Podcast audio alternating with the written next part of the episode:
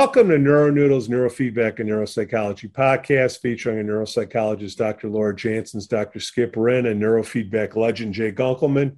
Our goal is to provide information, promote options for mental health. This is an all-star cast that are more than happy to share their knowledge with you. My name is Peyton. Today, Jay Gunkelman will talk about epilepsy. This will be a great YouTube show, guys.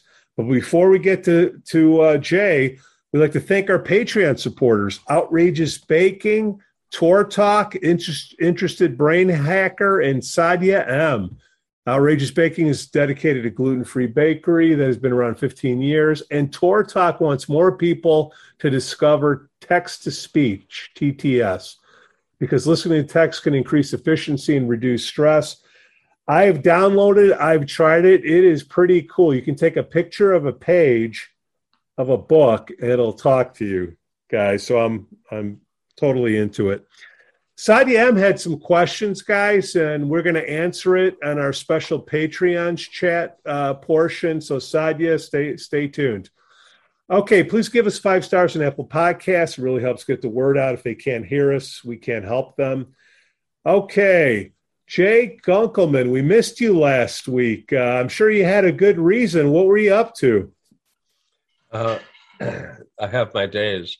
Um, uh, it, it, I, I, I quite reliably uh, end up having bad days that I can't uh, basically function. So, but you know, I'm supposed to be dead already. So having a bad day is still, still on the right side of the grass, you know? So, okay. Um, I think Skip has a, um, a, a, a valid announcement and, Uh, a thought for uh, Skip. What do you got? Gone before us here.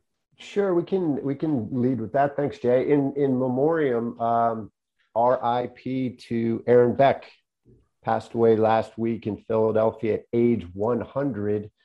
We should all be so lucky, right? I think he was publishing. Uh, he, he did some memoir publishing up until age ninety-eight. Like I guess that gives us hope, huh?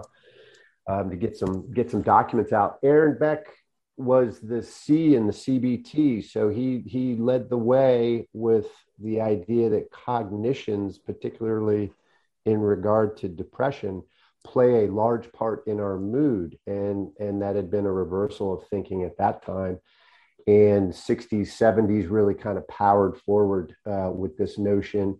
And his, his work showed that if you can address maladaptive thoughts, is what he called them, which were prominent and prevalent in folks that were depressed, that you could get somewhere. And and so that was a, a pretty powerful tool, if you will, for the field of mental health and psychology, psych, psychiatry too.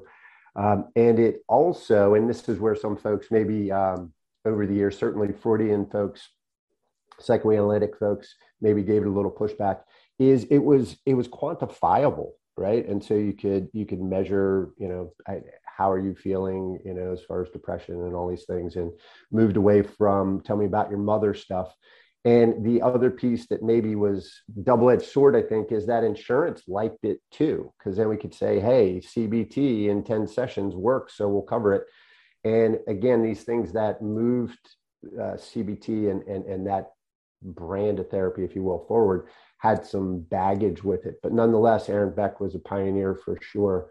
And he's gone, and he left a, a legacy that still thrives. C B T is probably one of the go-to therapies. And I think one of the ones that's often used when they're doing double, double-blind studies.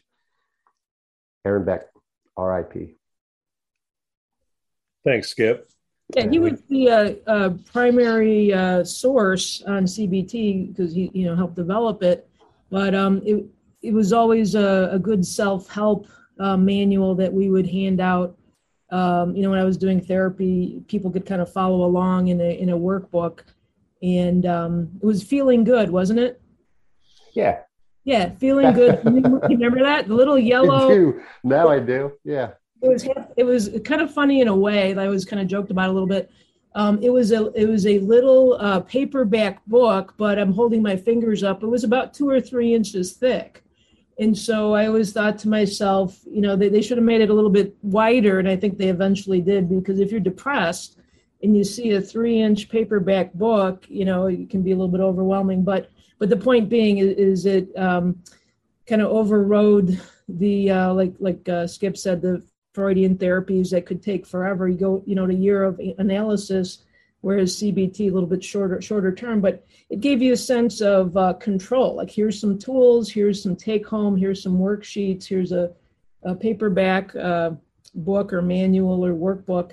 And you can, you know, work through your own issues and have success. So a g- good tool without doing a lot of the um, uh, more in-depth psychoanalysis. Yeah, lost lost a good figure in the field. Last week, uh, I thought you were having a pretty pretty good week because uh, I thought you were working on uh, epilepsy. What was going on? Well, I I uh, end up having uh, talks on epilepsy uh, very commonly, and I had yeah. a I had a talk uh, uh, on uh, epilepsy, which the material sitting in front of us is is basically related to that.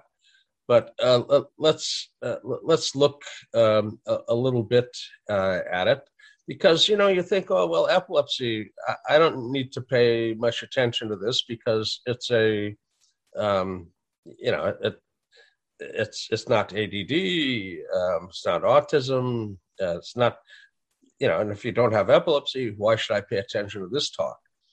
Well, this paper, uh, Isolated Epileptiform Discharges in Children, Its Prevalence and Relevance, is, is a twenty twenty paper, uh, Springer Science. It's a it's a well uh, a viewed journal, European Child and Adolescent Psychiatry Journal, and basically what they're looking at is the incidence of epileptiform E E G activity in non-epileptic patients in psychiatry, and uh, you'd think, well, you know, that there's a five percent incidence in the background population. Of course, you're going to see one here and there. But uh, uh, here in A D D A D H D, there's a, this is a meta-analysis, and there's a whole series of uh, well-respected papers with percentages ranging uh, up in the thirty percent, um, the mid-teens to thirty percent. So the estimate is somewhere above twenty-five percent for the for the A D D A D H D population. twenty-five percent, one out of four of the patients that you run into that have A D D A D H D are going to have unexpected epileptiform discharges. Now, they're not having seizures. The discharges are in areas that disturb attention and uh, uh, uh, comprehension and memory, but not uh, to create a seizure. So over twenty-five percent. And there's one paper I was actually involved in that had a, a very small percentage, uh, but it only had two minutes of E E G. And uh, they, they realized that even a known epileptic uh, that, that's diagnosed with epilepsy, if you do a twenty-minute study, you just have a little over a fifty percent chance of seeing a discharge. You have to run a longer study, a twenty-four hour study, or a sleep-deprived study to bring them out. Uh, to, to uh, assure them. But it's the outlier study. And again, it's dismissible because of the very, very short non-clinical length for the E E G. Anxiety disorders, yeah, you know, it's a little above the average of five percent or so, uh, but it's not anywhere near the uh, twenty-five plus percent for A D D. And for autism, uh, uh, percentages ranged. Uh, we generally have said forty percent of the autism population have classical epileptiform discharges, and another twenty percent have paroxysms that are, pro, you know, there's no spike, but they're probably the, the same kind of a process. And uh, here the percentages range uh, upwards to sixty percent easily, uh, with the outlier being high at eighty-five percent of the autism population. And uh, that, that actually was a large study, eight hundred seventy people. Um, mood disorders, eh, back to the background population um, for a couple of studies. Uh, there's one um, uh, uh, that, that had a higher percent, but mood disorders generally are not the uh, thing that you end up suspecting. Uh, uh, psychosis, on the other hand, about a third of the psychotic uh, uh, folks that are out there have epileptiform discharges in the E E G. The importance of seeing that is that the epileptiform discharges in psychosis will be worsened with an antipsychotic. If you treat them with a traditional antipsychotic, they get worse. Uh, if you use an anticonvulsant, uh, they get better. So um, actually looking at the E E G when somebody has a psychotic presentation is quite useful. Uh, the, the, the treatment basically splits into two branches, one where you use antipsychotics uh, effectively with, with some. If you don't have a paroxysm, you're highly likely to have that as an effective medication class.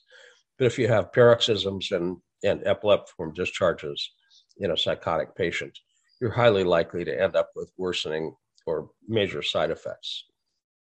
So um, um, what I would suggest is that this paper uh, points to the, the broad aspect of what the epileptic discharges actually represent. They're not just people that have convulsions Uh, or, or temporal lobe rage events or, or that sort of thing. Um, they're, they're actually uh, the A D D kids, um, the, the autistic kids, um, the mood disorders, uh, and, and uh, young people and adults, pardon me, that have uh, psychotic changes. If you see the discharges and you treat them effectively, uh, you would expect success. And here is an interesting paper. Um, uh, we this is a retrospective paper, so we look back at the outcomes that were done clinically, and these were non-epileptic psychiatric patients with a, a general psychiatric practice in Houston, uh, Doctor Tarno, and uh, the patients had epileptiform discharges in their E E G, and we recommended the uh, an empirical trial and an anticonvulsant. Now in neurology, unless you're having convulsions, an anticonvulsant won't be given. But in psychiatry, they use anticonvulsants as a stabilizing agent, and the psychiatrist operating within their standard of practice provided the anticonvulsant to the patients. Well, what happened? This is seventy-six patients, and we had an eighty-five percent clinical success rate. Meaning, it's not like they didn't, that were, they reduced their seizures. They weren't having seizures. Uh, the eighty-five percent success is their psychiatric presentation getting better.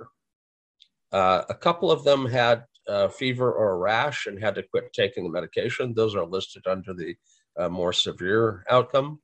But uh, basically, an eighty-five percent success. What what kind of study shows you an eighty-five percent success rate? You know, that.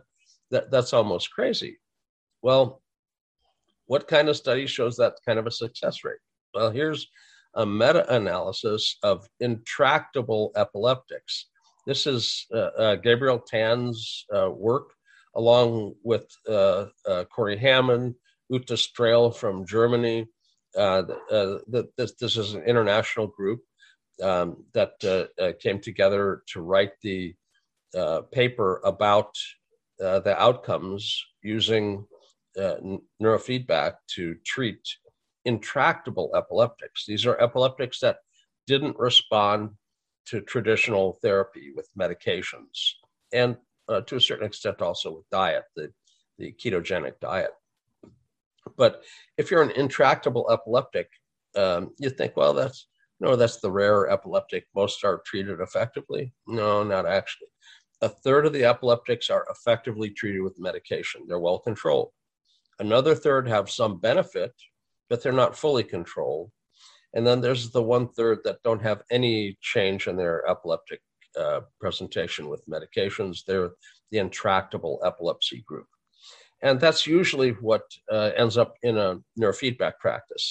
If, if the person eff- worked effectively with uh, the neurologist and Uh, the medication worked, you probably would never see them in a neurofeedback practice. So uh, th- this paper basically looks at the efficacy, and they found a seventy-four percent uh, efficacy in intractable epileptic patients. sixty-four out of eighty-seven uh, people in the meta-analysis uh, ended up with success. Now, you've got to, you know, well, how do you how do you judge whether that's really better than some other uh, treatment? Well, uh, the other treatment for intractable epilepsy is brain surgery, and if if they find a spot in your temporal lobe, uh, they will now take out a very small spot, but they used to take off the first third or half of the temporal lobe, uh, temporal lobectomy, uh, trying to cut out the abnormal piece. And they had some success uh, at three-year follow-up, which, you know, you got to give somebody time to heal after you chop off a temporal lobe. Um, you, you've you've got to give them some time. So at three-year follow-up, Uh, they had a fifty percent success rate. Now, it doesn't really sound that great to line up for somebody to chop a piece out of your brain for a fifty percent success. But if you're an intractable epileptic and they give you a half a chance, you will take it. Uh, it, it, it it's a very debilitating uh, circumstance. So uh, um, uh, the, the thing is, now that they're taking out a small lump instead of the first third or half of the temporal lobe, their success rate went down. Uh, it's about a thirty percent success rate now. And, you know, you still are going to take that. And it, the surgery is a lot less damaging. Um, you know, missing a part of your brain isn't always a good thing. Um, you know, I had brain surgery myself. If you have to have it, I recommend it highly. But um, uh, I, I wouldn't go there just for the, the you know, the giggles, that's for sure. Um, So, uh, you know, neurofeedback for intractable epilepsy beats the standard of care of uh, doing brain surgery. But you have to think, you know, epilepsy used to be thought of as a focus. Where, where's the focus? Where, where's the spot that's starting this epileptiform thing? But it's really a network property. It, it's, it's not just a focus. And you can't cut out the network. So the brain surgery, uh, just inherently, if you if you know what epilepsy is, brain surgery doesn't have as big a chance as you might think, because you can't cut out the entire network. And it just takes a piece of it to end up being pathological. So um, we, we basically have uh, these. I'd, I'd like to actually uh, show you some uh, uh, interesting E E Gs. These are monozygotic twins. And this twin has seizures. I, we're going to just pop open the raw E E G on this uh, seizure patient. And um, what we, well, first of all, if, if you've never seen uh, a spike and wave before, you see plenty of them in front of you. We're not trying to teach you how to diagnose epilepsy, but if you can't see this big discharge in the E E G, um, you should go see your eye doctor. I mean, this is not one that's difficult to spot. And as you go through the E E G, this young girl has epilepsy, and these spikes and spike and wave discharges are common all the way through her E E G. No surprise, she's diagnosed as an epileptic. I mean, she has epilepsy, no question. The, the spikes are uh, blatant. Uh, they involve the central uh, motor strip area uh, and also sensory integration area and some temporal areas. But um, the, the, the E E G is just dramatically abnormal. Uh, let's take a look at her sister, who's diagnosed not with epilepsy, but with a learning disability, doesn't have seizures. And as such, she is diagnosed, because she has difficulty with sensory processing, she's diagnosed with learning disabilities. Recognize the discharges? You know, she's not having seizures, but these are monozygotic twins. They have the same genetics and, as such, the same phenotype. And the E E G phenotype of epileptiform discharges sits in front of us. Both of them have the same underlying pathology. One was symptomatic more for motor seizures. It's not like there aren't spikes in the motor area, but they're not uh, they're not uh, sufficient to trigger seizures. Uh, these are mostly in sensory integration areas parietally, and as such, they cause sensory integration problems. So she has a learning disability. But, you know, the D S M doesn't predict therapy. It just gives you the administrative diagnosis. And in this case, the diagnosis misses the fact entirely about what would fix this. You know, these need anticonvulsants. They don't need to be treated like they simply have a learning disability. Now, this is going to create a learning problem, but the funda- foundational problem here is the epilepsy, not not the fact that they're uh, they're having difficulty with the learning. We need to get this fixed. Uh, when you get this fixed, this tissue will work properly for sensory integration, and the learning disability will wane as we get the brain functioning properly.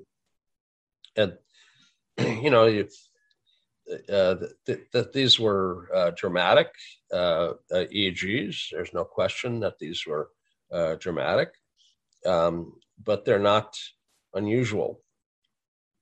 Let's look at a neurofeedback. Can I, can I ask you a question real quick? Sure, sure. So with the difference between the twins, um, you know, one with seizures and then the other with the learning disorder, you mentioned to think of ep- epilepsy as a kind of a network issue, and it all it takes is a piece of the network to be messed up, not your words, um, for you know, seizures to result. Could you think of the person that had the learning disorder as maybe their network isn't as messed up or or something, or is it a location issue more it's, so?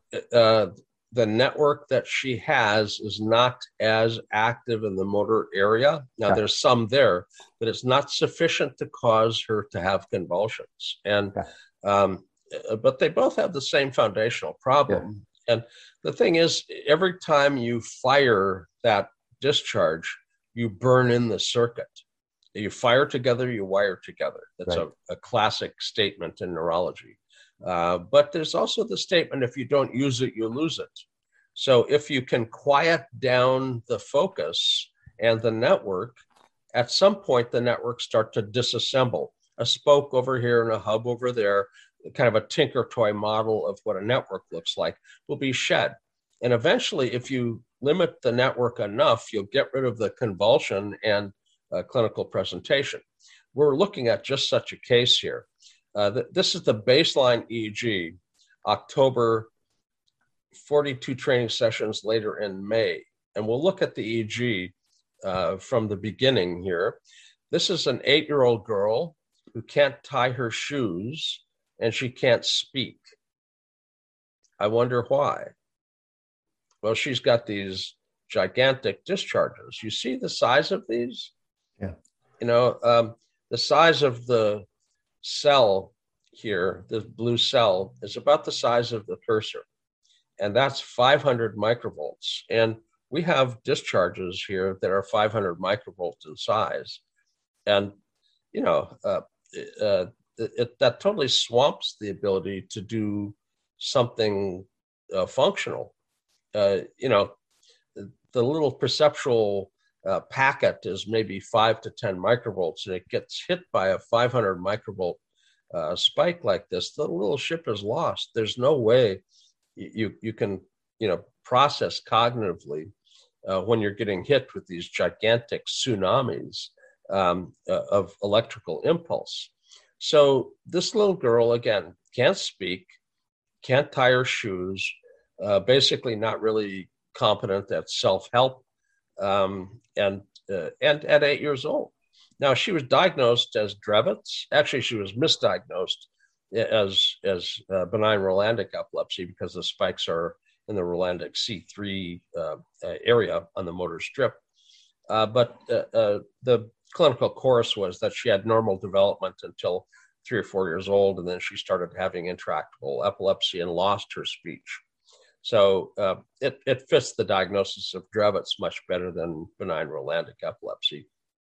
But, you know, the diagnosis isn't uh, always uh, perfect when you end up with a, a, a foreign country here. So uh, that uh, that this case um, had a, a, a master's degree therapist who worked with the family and um and basically uh, sent the data to me. And I told her that I thought that C three S M R type training with suppression of the discharge itself would be beneficial, and uh, that she should try to end up helping to train the young girl's brain to be more efficient. And uh, she said, well, uh, uh, you know, I I can't, I, I'm a master's degree therapist. I can't treat epilepsy. I said, well, you're not treating epilepsy. The neurologist who's treating her with medications is treating epilepsy. You're just trying to optimize her brain function and, you know, help her behaviorally. Um, and you're, you're training her uh, brain um, uh, operantly. Uh, and the, the doctor's doing the, the, the treatment of the epilepsy with the medications and uh, other procedures that they might do. Well, twenty training sessions later, from October to January, uh, she did an E E G as a follow-up part. Uh, and I, I told her it would probably be, you know, somewhere close to one hundred sessions. And they send this in, and there there's still spikes in it, and they're still frequent. But if you counted up all the spikes in the first one, there were two hundred and something spikes, and this has one hundred and something spikes. She asked me, is this progress? I said, well, it's got gone from god awful to terrible, but I, you know, it, it, this, the, it, you know, it's moving in the right direction. Keep doing the training. So uh, she kept doing the training, and Um, at forty-two training sessions in May. So from October in the fall to May in the spring, um, forty-two training sessions spread across a, a significant period of time. But forty-two training sessions later, uh, and Dravet's, the expectation is basically that you're not going to recover. It, it's, it's a lifelong uh, degenerative uh, epilepsy. Well, first of all, the little sharp things at the back of the head are lambda. So that's not epilepsy. It's a different kind of waveform.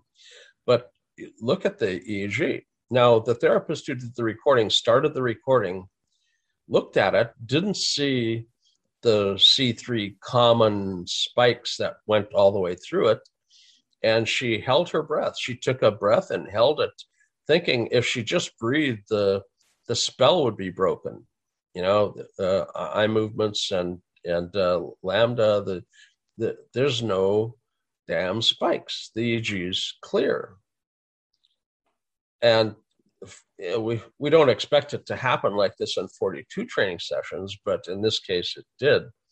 Now I asked her, well, what the little girl doing? And she said, well, she's speaking fluently, and she's riding a bicycle.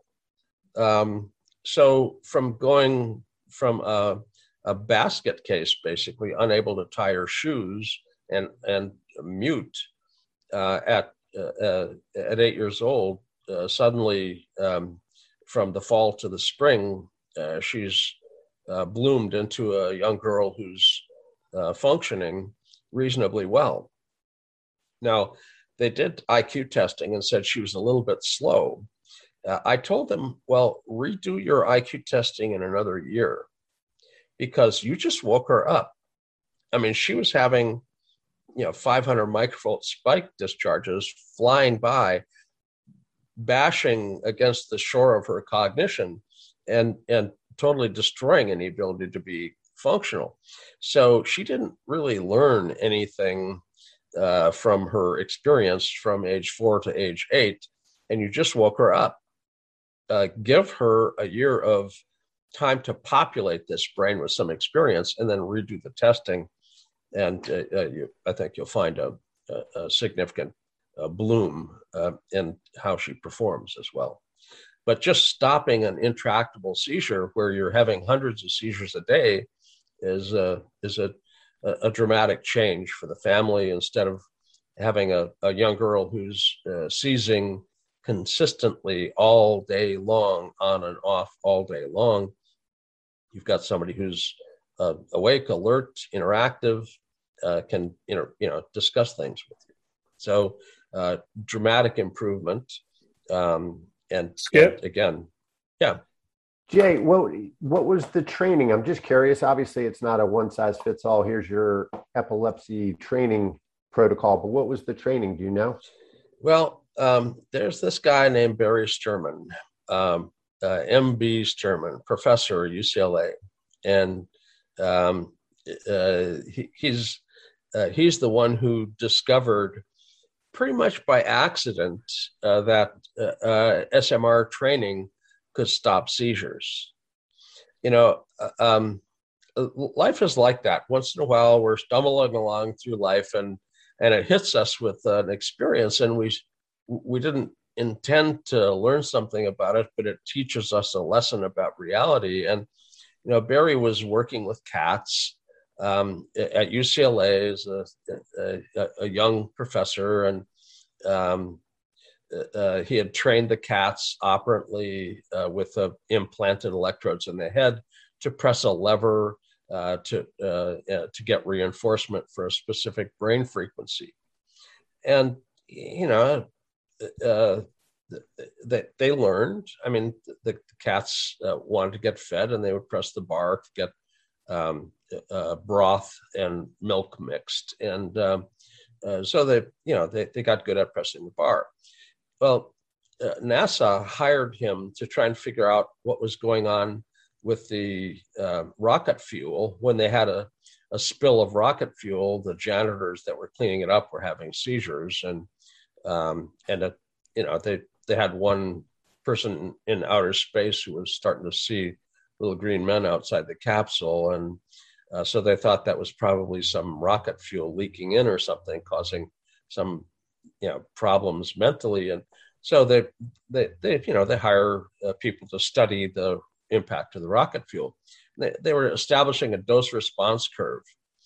And, you know, the, the, they started out, uh, you know, they would pant and and uh, defecate, and then finally finally convulse, and eventually uh, the, the cats would die.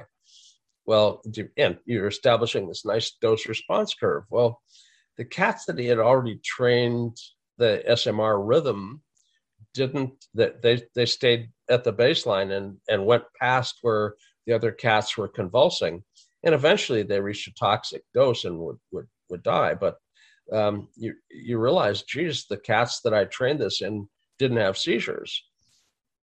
Well, he had a a friend who was an epileptic, and he said, "Well, if you can teach the cats how to not have a seizure, uh, try it on me." And they, the you know the uh, the burgeoning application of uh, sensory motor rhythm S M R frequency training to stop epilepsy was born uh, from Barry Sterman's work Um, with NASA. Uh, so th- th- this goes through the history of it. Um, you know, th- uh, implant and electrode studies, and uh, the exact circuitry for what creates the S M R rhythm, uh, and all of that. His his paper in two thousand was um, a, a wonderful review of uh, the small, I mean, again, what's a big study? Like eight subjects.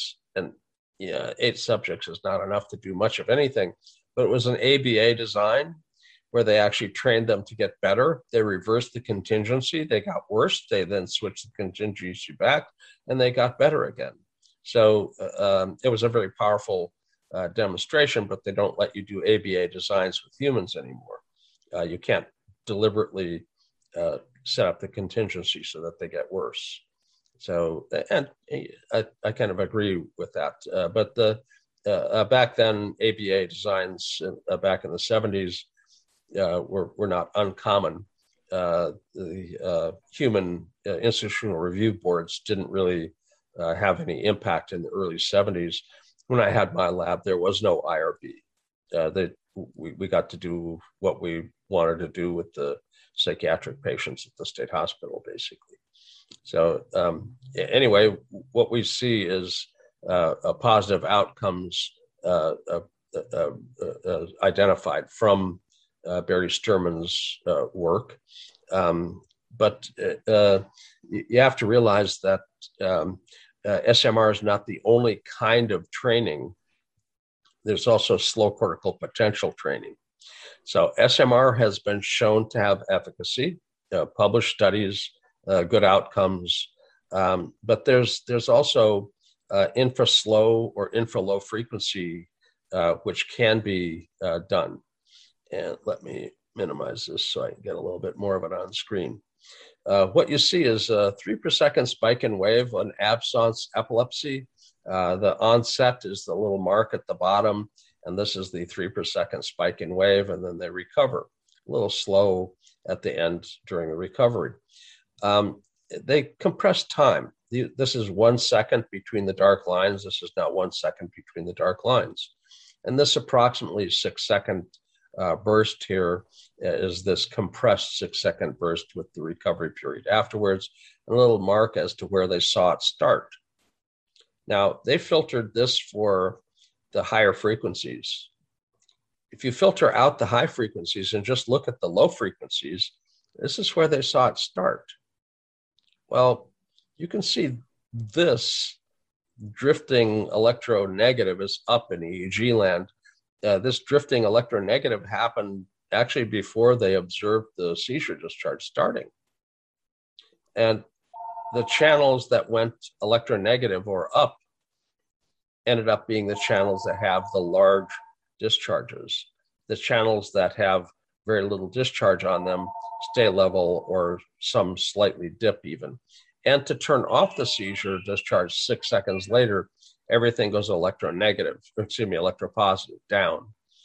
And in E E G, electronegative turns things on, electropositive turns things off. And in Europe, they simply started the feedback control over this infra-low frequency or infra-slow. It was called slow cortical potentials.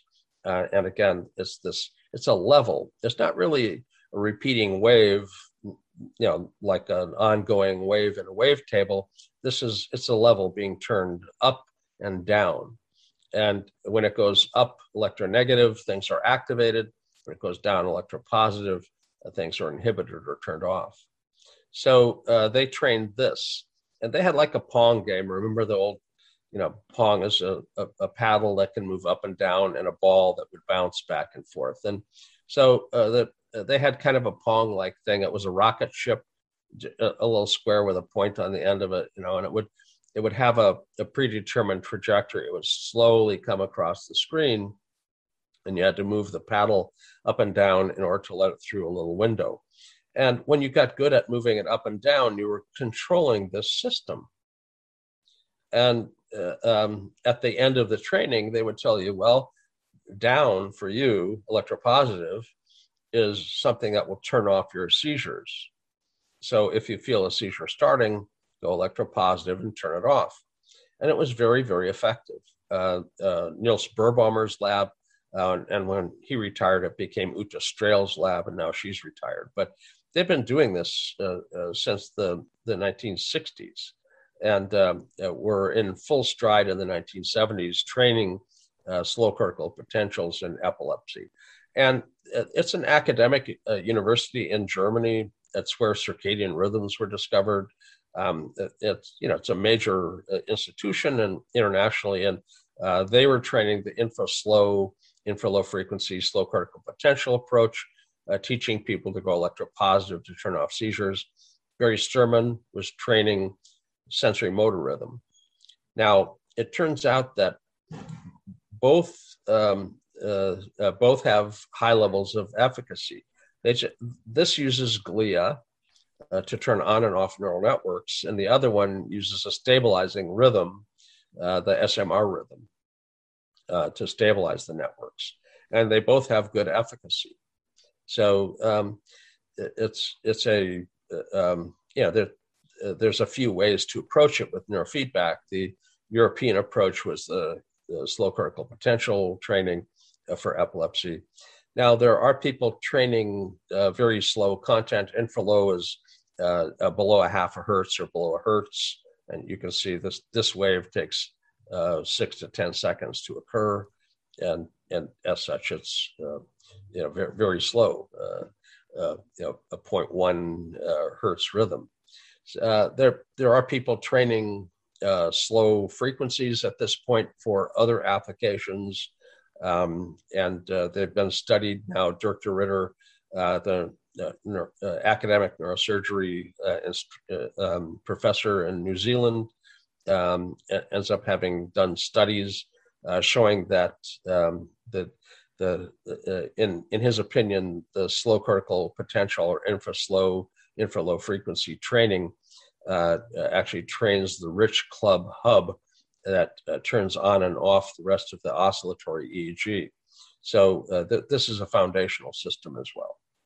Anyway, um, uh, we, we've eaten up quite a bit of the uh, uh, time talking about uh, epilepsy and uh, uh, uh, a little uh, a little bit about uh, it. There's uh, uh, there's actually um, a family uh, um, that kind of accidentally bumped into neurofeedback, um, and uh, we worked with their daughter, and uh, she's been seizure-free and medication-free for over four years now. Uh, and uh, uh, she started having seizures um, at age one, uh, ended up having a shunt placed, uh, but had intractable epilepsy for years and years. Um, and uh, anyway, there's this is about a five-minute video uh, about Maggie uh, that was professionally done. Uh, so let's...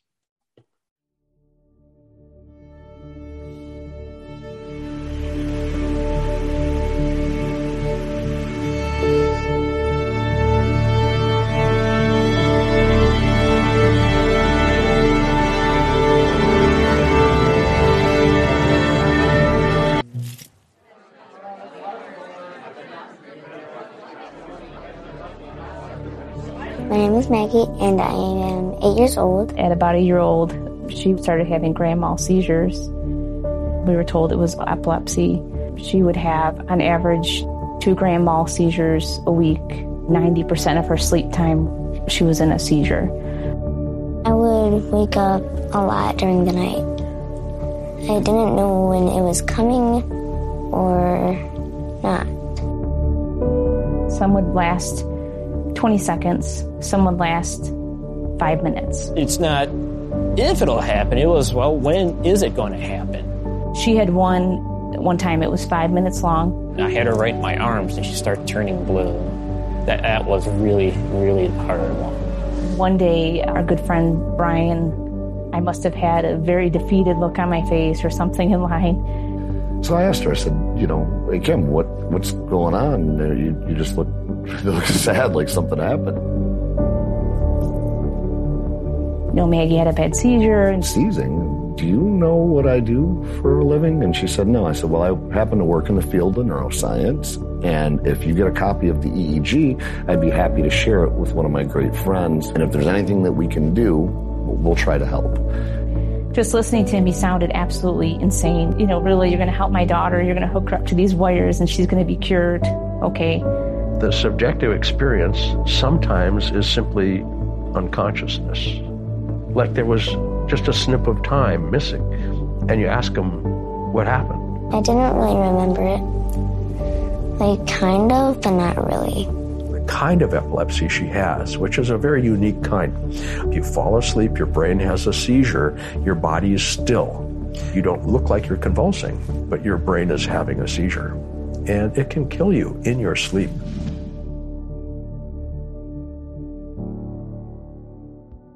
What am I going to do for this young person that they haven't already gotten? Neurofeedback is a way of doing some operant training to the brain. And the meta-analysis that was done by Gabriel Tan showed an eighty-four percent chance of a fifty percent or greater reduction in seizures following neurofeedback. And the doctor said, you know, I'm a specialist in this area. I've never heard of this. How can it be real if I've never heard of it? He was an open-minded skeptic, which is all we needed. Well, if it doesn't hurt, let's just give it a shot. So we started this treatment. They provided the entire session's treatment out of the goodness of their hearts. Eventually what we started doing was shaping and conditioning the brain. We went up to Linda, driving through the snowstorm. I uh, met up with her. We got Maggie's brain mapped. I... The brain training, I stopped having seizures. It's a behavioral training. It gives the body and the brain a message by the feedback. do this, don't do that. I'm just going to do all the cool talents that you do to make that ball levitate. No hands. You can't use any hands, though. It was fun. Really fun. So the family went up, spent a weekend with Linda. Linda showed them how to connect the electrodes and which locations they had to go on. Who helped her? Maggie, Maggie helped her. She, helped she did the work. Nobody did it but Maggie. We're really just optimizing her brain function. We're not treating epilepsy. The doctor's treating the epilepsy. We're just helping her learn how to operate her brain. Every week, Linda would pop in and make, make a few adjustments on the training protocol. About three to four weeks into training, Mom calls me, just completely excited, practically crying. Um, turns out that Maggie slept through the night. It was the first time she had slept through the night in over two years. I raced to her room, and I walk in there, and she was peacefully sleeping great. You know, from that moment, we just knew this was our journey. So once her treatment plan was over, approximately seventy sessions, she had a completely clean E E G. She goes on the monkey bars and hangs upside down, um, goes on bike rides, um, goes swimming. She's living a normal childhood now. It's exciting. Neurofeedback has saved her life. It truly has. Are you... You meet somebody in line and ask them how they're doing, and their life changes.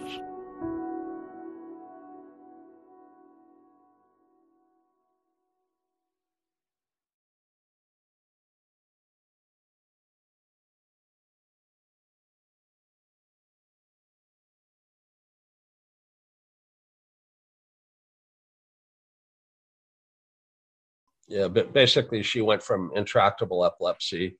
Her, her, the, um, Brian Milstead is a salesperson in our field, and he knows the family because their kids go to school together. And he didn't know Maggie, but the, uh, her older brother and, and his kids kind of knew each other. So uh, he knew the mother and saw her kind of weepy uh, one day in the supermarket and asked her uh, what what's wrong. And she said Maggie had had another uh abnormal E E G and had a difficult night with seizures. And uh, she had E S E S, electrographic status epileptics of sleep. And uh, uh, basically, uh, he said, well, you, you don't even know what I do, do you? You know, we're, we're, we're parents, but we don't necessarily know uh, what everybody does. And uh, he, he works in a field that does neurofeedback and uh, helps people learn how to not have epilepsy by pray, playing a computer game with their brain. And she's thinking, yeah, right. you know, uh, uh, why, why isn't my doctor talking about this? And uh, th- they actually asked the doctor whether a neurofeedback would be okay. And he's, yeah, well, I haven't really heard of it. And he's an epileptologist. He said, if I haven't heard of it, how can it really be real?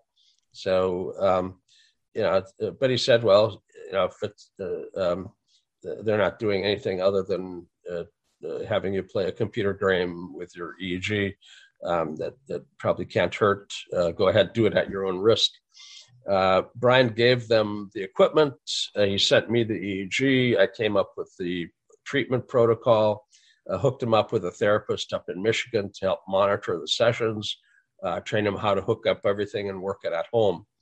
And seventy-two training sessions later, she's seizure-free. And uh, it took a, a year or so to get her off of all of her meds. The, the uh, neurologist, well, an epileptologist that was managing the case, they don't want you to be on meds. You know, if, if you have a clean E E G uh, with no discharges in it, uh, they'll titrate down the meds. If it stays clean, they'll take the rest of the meds away. So it took a while. She had she was on three anticonvulsants, which if you're intractable, they'll likely have you on three. Uh, they're not supposed to have more. Um, so it took a while, but uh, they, they withdrew her from all of her meds and her E E G stayed clear. She's just a happy little girl now. So, um, you know, a five-minute uh, video of, of that. Uh, I think one of the last things, because we're uh, eating up the entire hour here, um, is is essentially um, the the response in psychiatry to medication. Uh, w- this paper uh, look looks at uh, people that have failed medications, and, and again, this this is a, a, a major journal, uh, for example, uh, Clinical E E G and Neuroscience uh, Journal. And um, th this looks at uh, three hundred eighty-six patients that were medication failure patients in psychiatry. Uh, Doctor Tarno gets referrals from psychiatrists that have tried whatever they can and have failed.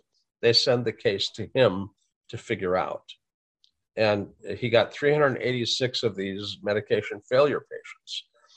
And uh, uh, Ron Swatsina uh, is the P H D in the office, and he basically um, de-identified a thousand something patients' data uh, entirely, and got an I R B approval for researchers to access that data. And after he got all that, you know, done, uh, he called me up all excited. The I R B gave us approval to do research on the data. What should we do? You know, so uh, all that work to get uh, it set up for somebody to access it, he didn't really have any specific study in mind. He just knew he had to set it up so it could be done. So I, I told him, well, you know, your doc sees patients that are intractable uh, psych patients that medication has failed on. Look at their E E Gs with cluster analysis and add another cluster until the clusters don't make any sense. And uh, he, you know, he started out with, you know, two clusters, and both of them were, you know, reasonable E E G features. The third one, the fourth one, added the fifth cluster, and it, it didn't really make any sense. But basically what they found is that the one E E G feature that's most common in the medication failure is epileptiform discharges. You know, it's a psych patient. You don't think of them as an epileptic because they're, they're not having seizures. But if they are having epileptiform discharges, it's highly likely that the antidepressant or uh, antipsychotic, which will make them worse, or the stimulants. I mean, these things, you don't give them to people out of epileptiform discharges unless you're treating the discharge, in which case you can, you know, give an A D D with epilepsy a stimulant, but you got to be treating the discharges. So, um, and uh, they, they, they basically found four patterns, epileptiform discharge being the number one. A diffuse encephalopathy, where the E E G is a low voltage, slow E E G. That's a toxic or metabolic problem. It's not just a psychiatric problem. Focal slowing, well, that, that's a focal problem in the brain. It's not a normal psychiatric uh, issue. And then beta spindles. And uh, beta spindles in the E E G are uh, um, easily kindled cortex. Occasionally they're seen with epileptiform discharges, but they can be seen by themselves as well. And uh, th they make normal function very difficult. Um, uh, beta, beta spindles are easily kindled cortex. Um, if you have beta spindles, you're highly likely to be an insomniac, a world-class insomniac, not just have a little difficulty with sleep, but you, you probably are um, severely sleep dis disturbed because of the beta spindles, easily kindled cortex. You, you don't fall asleep easy, you don't stay asleep easy. And uh, as such, disturbed sleep will mess you up pretty bad. If you ever tried being sleep deprived for a while, it doesn't really optimize function, I'll say that. Uh, the, uh, this study basically found four E E G features that predicted medication failure in psychiatry, and epileptiform discharges being one of them. Uh, uh, given the fact that uh, essentially sixty percent of the autism population have epileptiform discharges or paroxysms, um, and a, a third approximately uh, of the A D D population, um, a third of the psychiatric population, um, you know, if you're dealing with somebody that doesn't respond to the first intervention when you give them something in psychiatry, maybe you should actually examine the organ you're trying to treat, uh, because whatever you guessed wasn't right. And if you actually look, you'll find the approximately a third to sixty percent of the population have these discharges that you really should know about. And you don't see them behaviorally. You only see them when you actually look at the E E G. So um, actually examining the organ that they're treating ends up giving them an insight that they wouldn't have from their behavioral diagnosis. You know, the D S M doesn't do very well identifying these invisible things uh, when behavioral uh, self-report is largely what they're based on. These articles that Jay's sharing are kind of readily available on the internet, which is great. You can download the P D Fs pretty easily without having to pay the publisher uh, a crazy fee uh, like all the other uh, fields do. So um, th- these articles are fabulous, and I, I think people can download them and, and take a look themselves. Yeah, I don't just share uh, uh, material when I do talks. I spam you with tons of material. So, um, yeah, uh, I'll, I'll be happy to share the little bits that I, I tossed out. Um, the, uh, it, it was only one little folder full. I've got a yeah, gigantic, yeah. gigantic treasure trove of articles here. Okay, Jay, great, great job today. Great job. Bravo, bravo. Uh, we thank you all for listening to NeuroNoodles Neurofeedback and Neuropsychology Podcast. Again, we'd like to thank our Patreon supporters, Outrageous Baking, Tor Talk, Interested Brain Hacker, and Sadia M.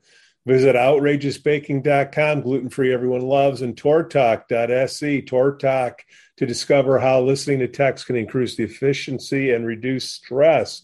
If you have an idea for a topic, please email pete at neuronoodle dot com or leave us a voicemail with the link in the podcast notes.